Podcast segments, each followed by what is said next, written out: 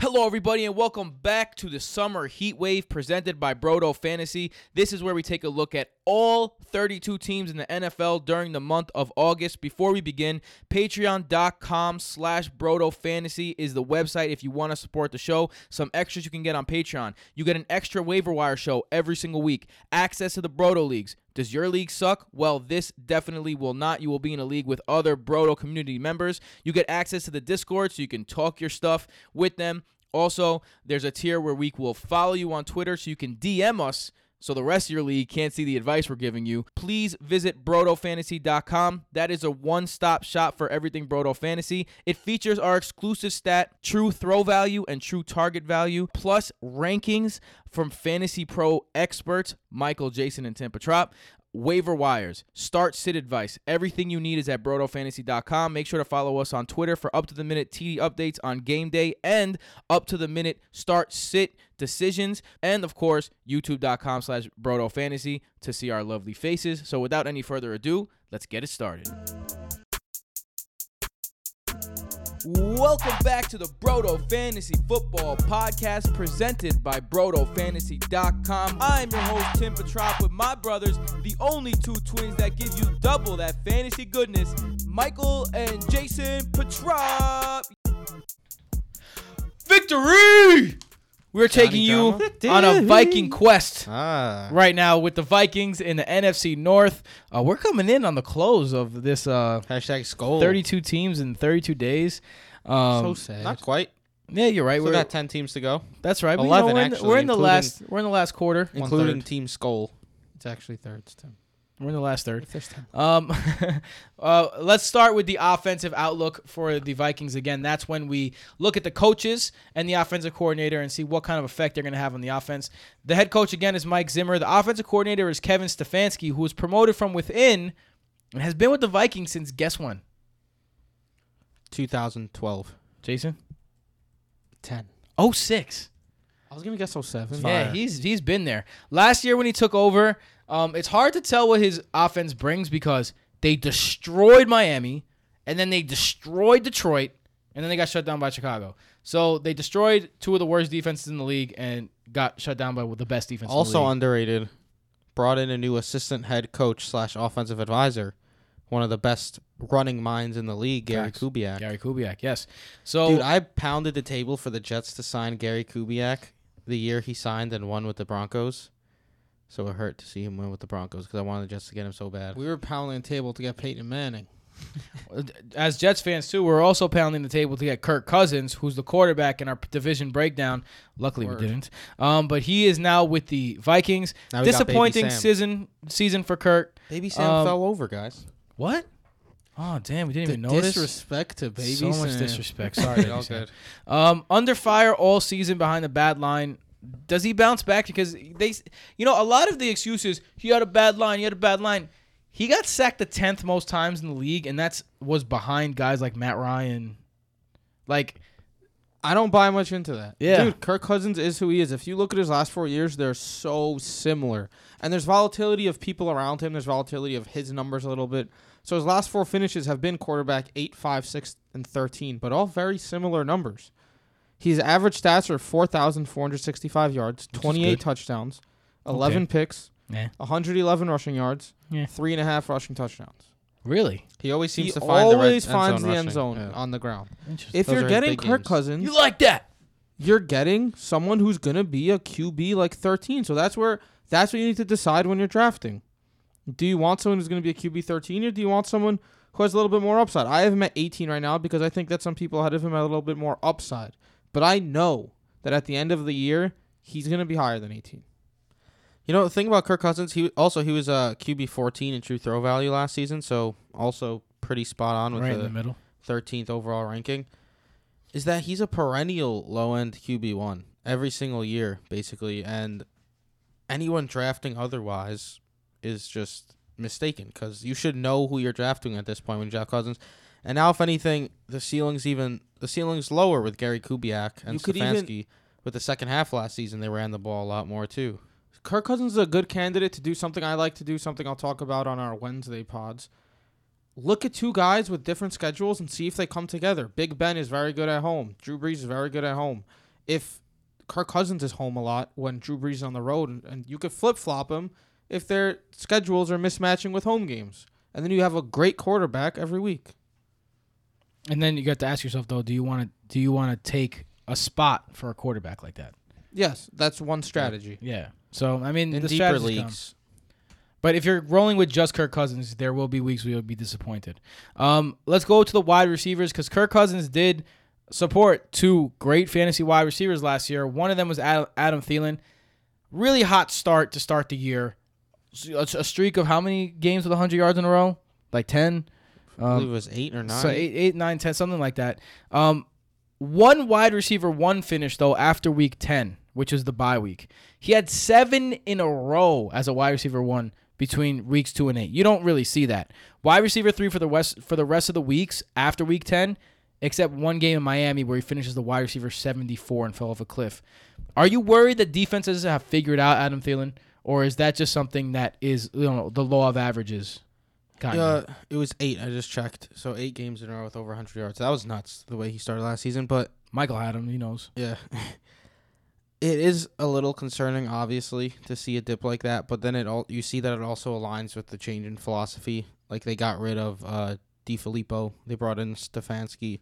They started giving the balls to their running backs uh, more. Kirk Yeah. Cousins wasn't The reaching nearly as many attempts as he was in the first half of the season. the game against Miami where he went he was 74th overall both um both running backs who were on the Vikings at the time had giant ginormous games. Yeah. But then like half those games he saw uh nine or more targets. So I mean he was still getting the targets and he's still a great route runner and uh he's still gonna be the main slot guy in Minnesota. So I don't think his ceiling thirteen hundred seventy three yards last year. The year before that, people forget just how good Adam Thielen was two years ago too. Because all these people who are expecting this huge dip in production from Adam Thielen 1,277 yards in 2017. After that ridiculous stretch where he put up over 100 yards in eight games, he only ended the season with less than 100 yards more than he had in all of 2017. So it's not like this is unprecedented production from Adam Thielen. So he's, uh, in my opinion, he's very safe.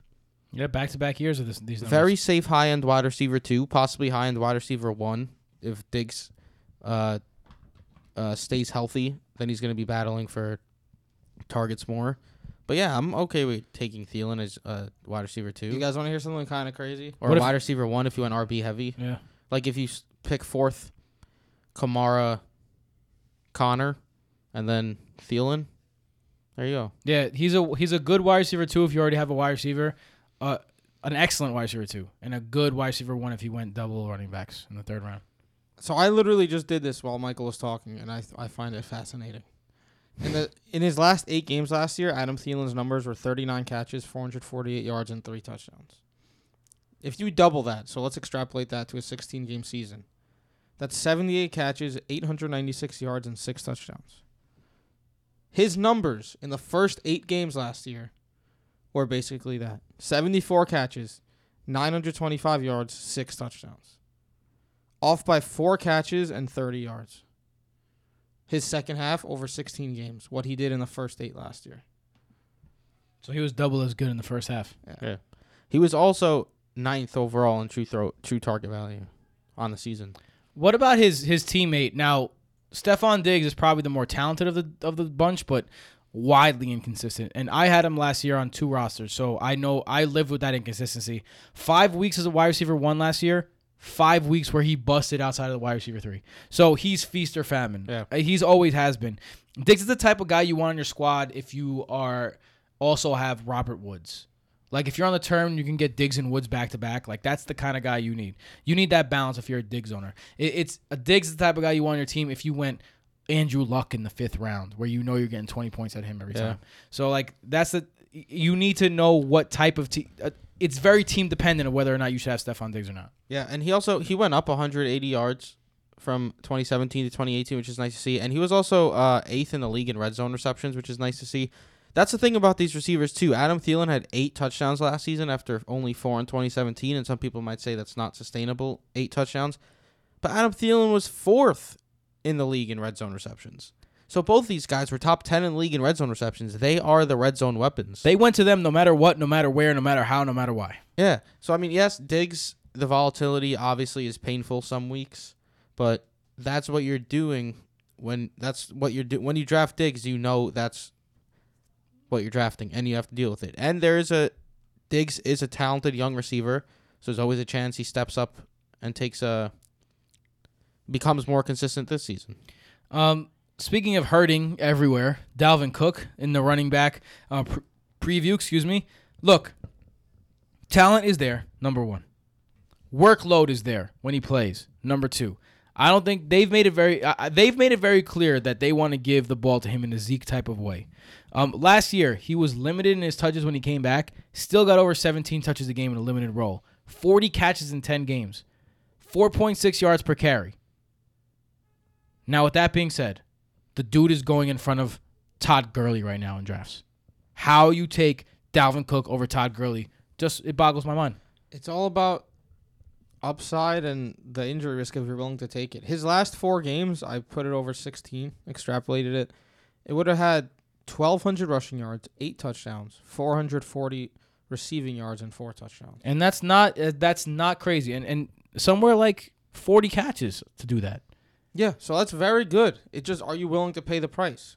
One thing to note is that Gary Kubiak is the special assistant now, and Kubiak loves to run, a, run an outside zone run scheme.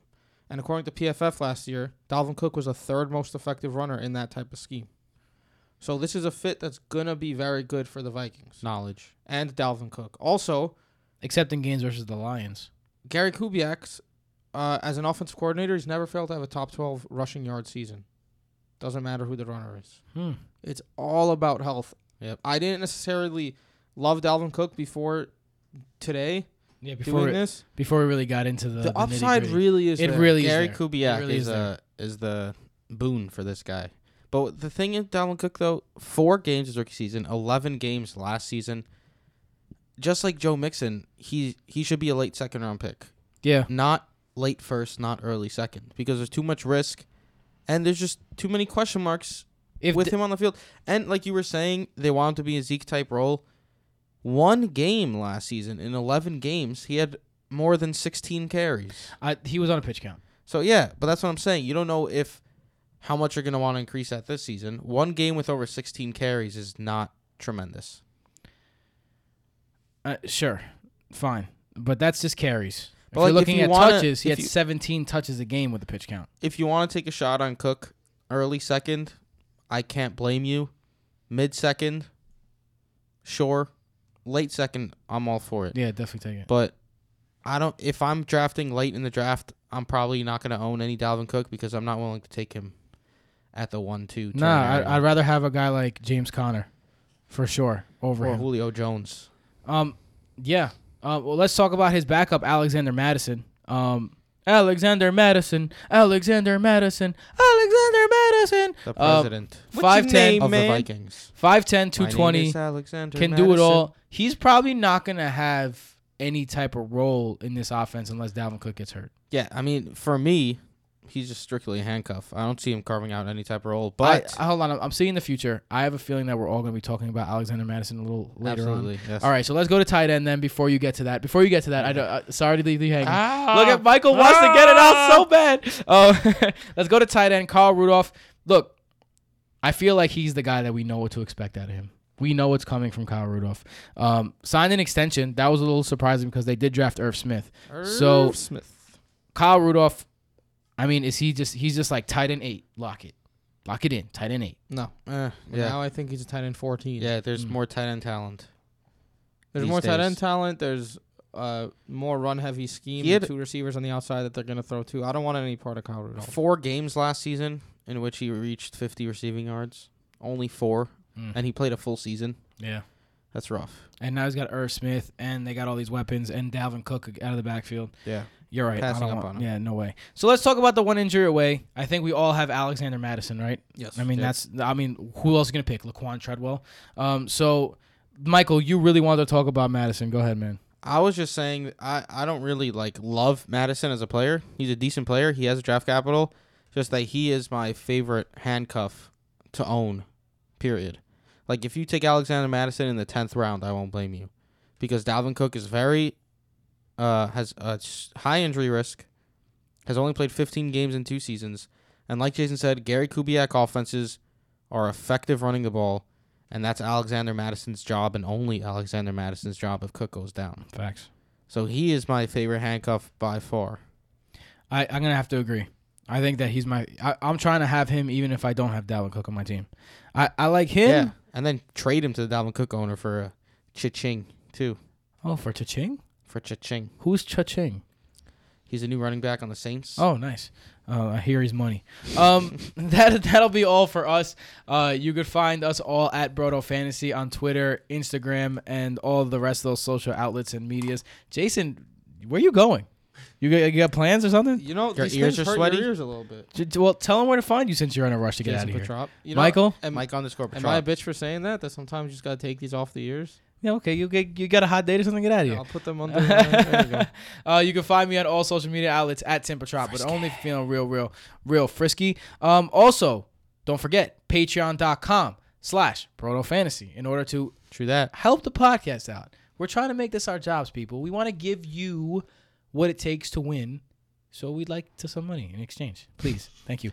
Um, also, uh, what else we got? We got youtube.com slash brodofantasy brodofantasy.com of course for everything. At brodofantasy on all social media outlets. Basically type in brodofantasy on google and see all the crap that pops up and that's us. Young broto baby. every single day too we're bringing you podcasts. Don't forget every wednesdays we're coming out every wednesday. The day We of are- weddings. right? We're coming out with The day of weddings, we vowed to bring you, yeah but you know content. I, I don't remember the last time i went to a wednesday wedding. I'm getting married on a sunday which is annoying you know it Yeah, is that it is kind of annoying. Well, I had to take off work on Monday. i know sorry guys um not sorry for bringing you content every day so we'll see you tomorrow Word up. Peace out. Later.